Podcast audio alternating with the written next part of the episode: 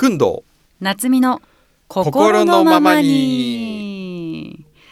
さて12月ですよ、いよいよ最後です。今年最後の心のままにですよ。なんか今年はあっという間でしたね。振り返った時に今年の思い出が強烈な思い出はあるけれども楽しかった思い出があまりないそんな一年になりそうですけどね。ん。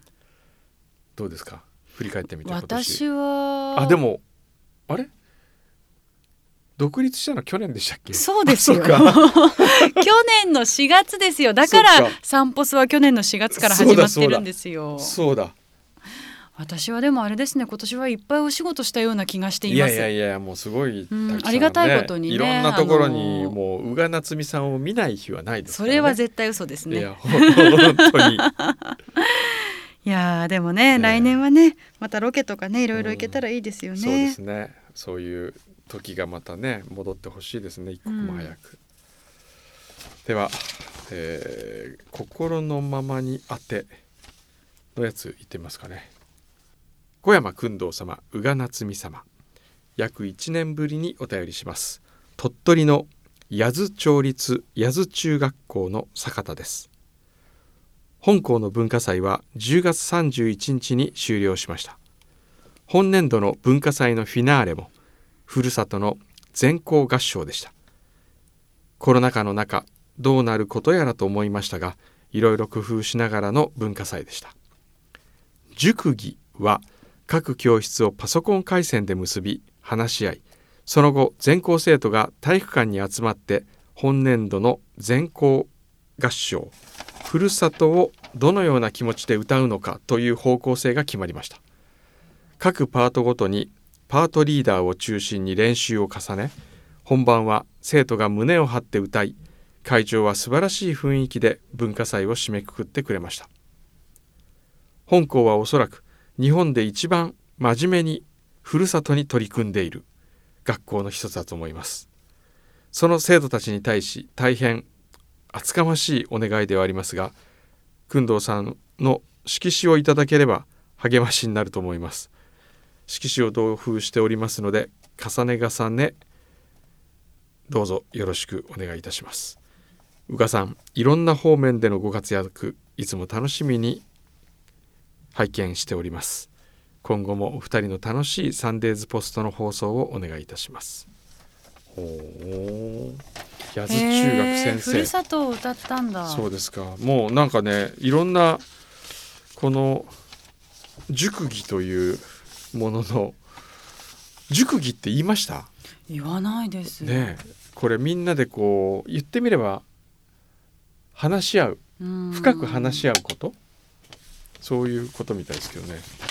いやそれをこんな、ねえ、ふるさとを題材にして皆さんで話していただいても嬉しいです。すごい。楽譜までを入ってる。入ってるんですよ。そうなんですよいい曲ですもんね。えいやいやいや本当ありがたいですね。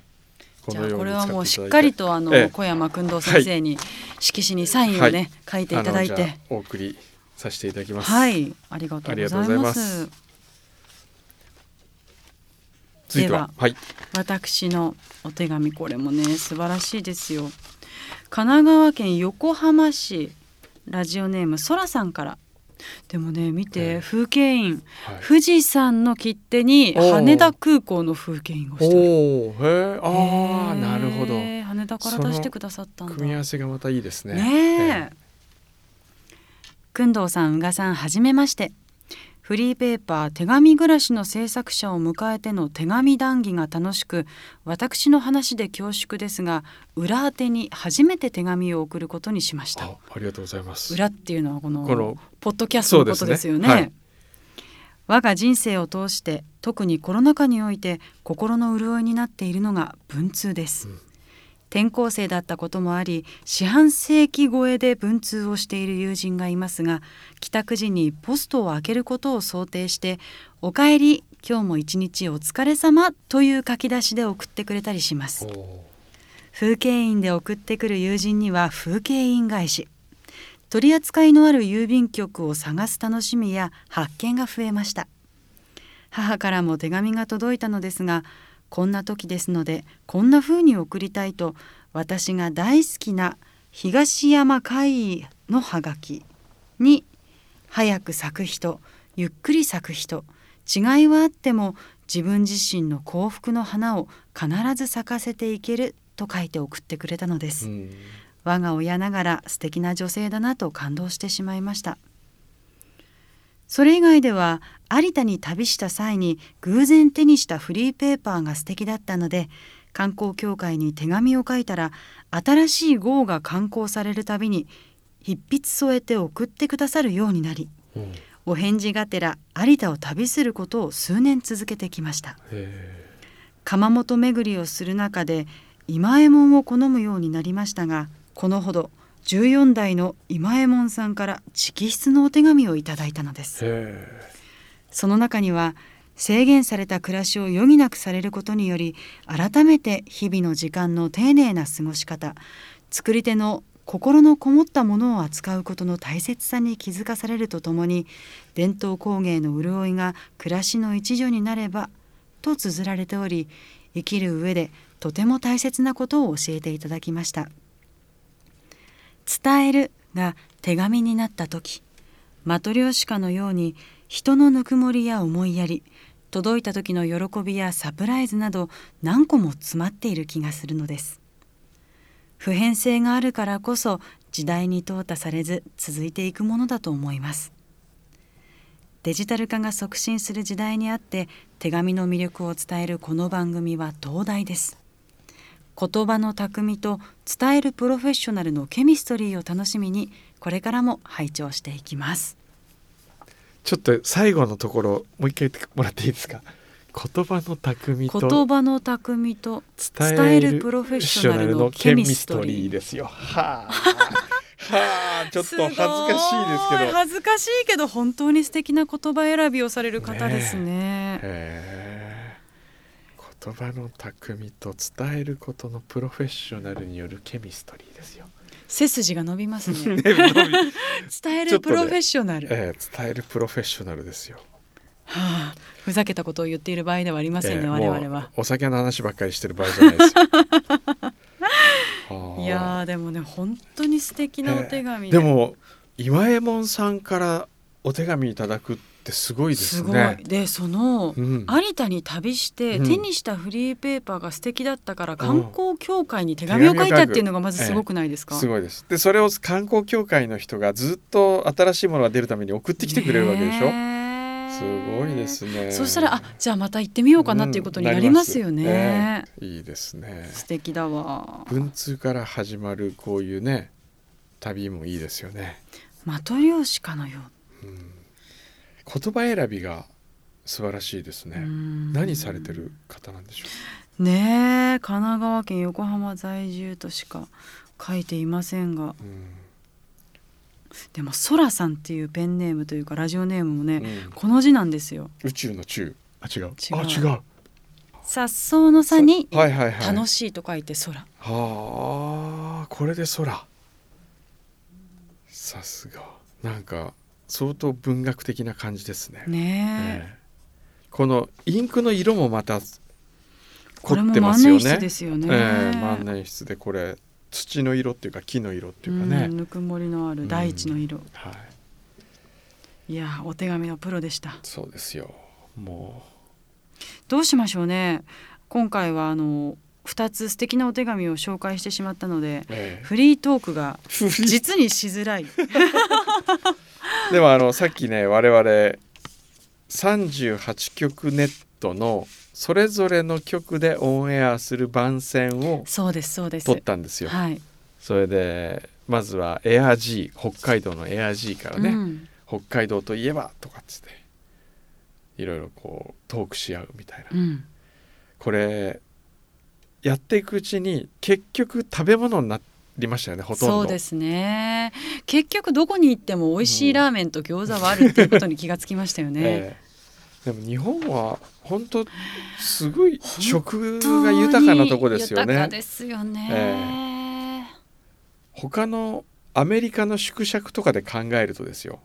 大きこう国土の大きさを比較すると県が変わったぐらいじゃ食べ物変わらないですよこんなに。そうですね。他の国では、うん。そういう意味で日本は本当に食が豊かな国だなと思いますね。でね山があり海があり、うん。こうそれぞれの場所でうん。こう美味しいものがあり。うん。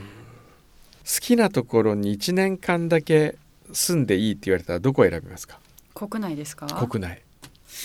一年間移動しちゃいけないんですか？いや移動してもいいんですよ。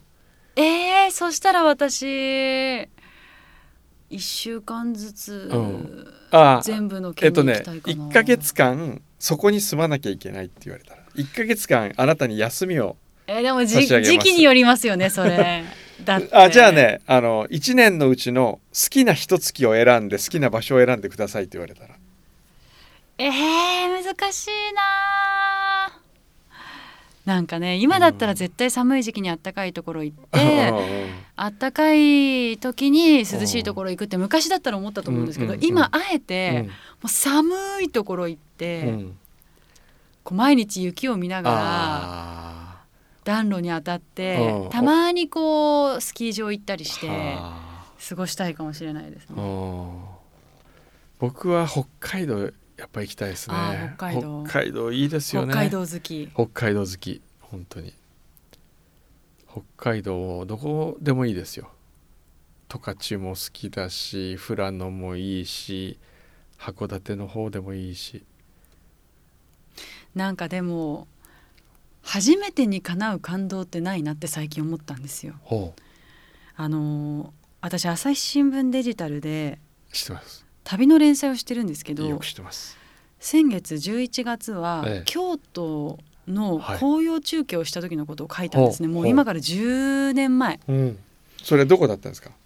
えっ、とね当時「報道ステーション」うのん。気象キャスターをしていて、うん。でまあ、いろんなところから中継してたんですけど、うん。1週間もう丸々月から金まで、うん京都の寺院でこう毎日こへうえライトアップしてはい。中継するっていうのをやって、それ私実は中学校で修学旅行に行った以来の京都だったんですよ。でもほぼ大人へになって初めてで,、えはいはいで元光庵うん。瑠璃光院うん。あと二尊院はい。とか結構ね当時ねあんまりこうメジャーじゃないところばっかり行ったんですけど、おまあ、夕方ぐらいからこう現地入ってで終わったら深夜なんで、うん。翌朝午前中は空いてるんですね、はいはい。だからもう早起きして、ええ。宿に自転車借りて一人でこう京都を巡ってやろうと思ってへえ。なんかねすごくこうパワフルにね生きてたなと思って。あどこが一番良かったですか？えーでもねいやー難しいですね。瑠璃光院のうね、ん。瑠璃光院ってどこにあるんでしたっけ？結構ね北の方だと思うんですけど当時はねまだライトアップしてなくて。あああの瑠璃光院ってあれですかね。あの床がピカピカに磨いてあって映るやつだ。あの机にね畳なんで床には映らないんですけど、ええ。2階からのあの眺めが素晴らしくてであの毎日45分の中継なんですけど、ええこう何をどう伝えるか見せるかっていうのを結構自分で考えさせてもらっていて、はいはいはい。昼から取材に行ってそのええ。ご住職であったりとか、うん。お客さんたちに話を聞いて、うん。自分が感じたこととか見聞きしたことを自分なりにこうまとめて話してたんですよね。その自由を与えてもらってるっていうのがすごく嬉しくて、へえ。であれからもう何回も京都行ってますし、うんまあ、今なんてねそれこそ大阪帰りにちょっとご飯食べて帰るなんていうこともできるようになってしまったんですけど、やっえぱ初めての,、うんあの1週間自分の力で行ったっていうか、まあ、出張ではあるんですけどで過ごした京都のことをいろいろこう当時の写真を振り返ったりしてたらもう蘇ってきえて。あやっぱり初めてにかなう感動はなかなかないなと思いました。確かにね初めては宝物ですね、という言葉をそういえば僕がこの間の絵本に「初めて初めて」って絵本書いたんですよ。これ、あの子供用の絵本をね。うん、それそれはテーマが初めてでしたね、えー。初めての写真とか初めてのカメラでいろんな初めてを撮っていくみたいなそういうお話なんですけどね。ん。大人になってもね初めてだらけのことばっかり体験してったらいいでしょうね、じゃあ2021年はえ初めてをーテーマになんかテーマに。番組考えてみますかね。ねえ、うん。今実はねまだやったことないこと、うん行ったことないところええ。たくさんありますからね。えまあそんなわけでええ。2020年ね想像もしていなかったような年になってしまいましたけれども、ええ。そうですね。まあでもこれも初めての体験ですよ我々。ん。こんなに人間の力の弱さを感じたことないですもんね。見えないものに実はこんなに支配されていたのかとか気づかされたことも多いですしね。そうですね、まあ今年の年末年始はね、まあ、家でゆっくりっていう方も多いと思うので、え。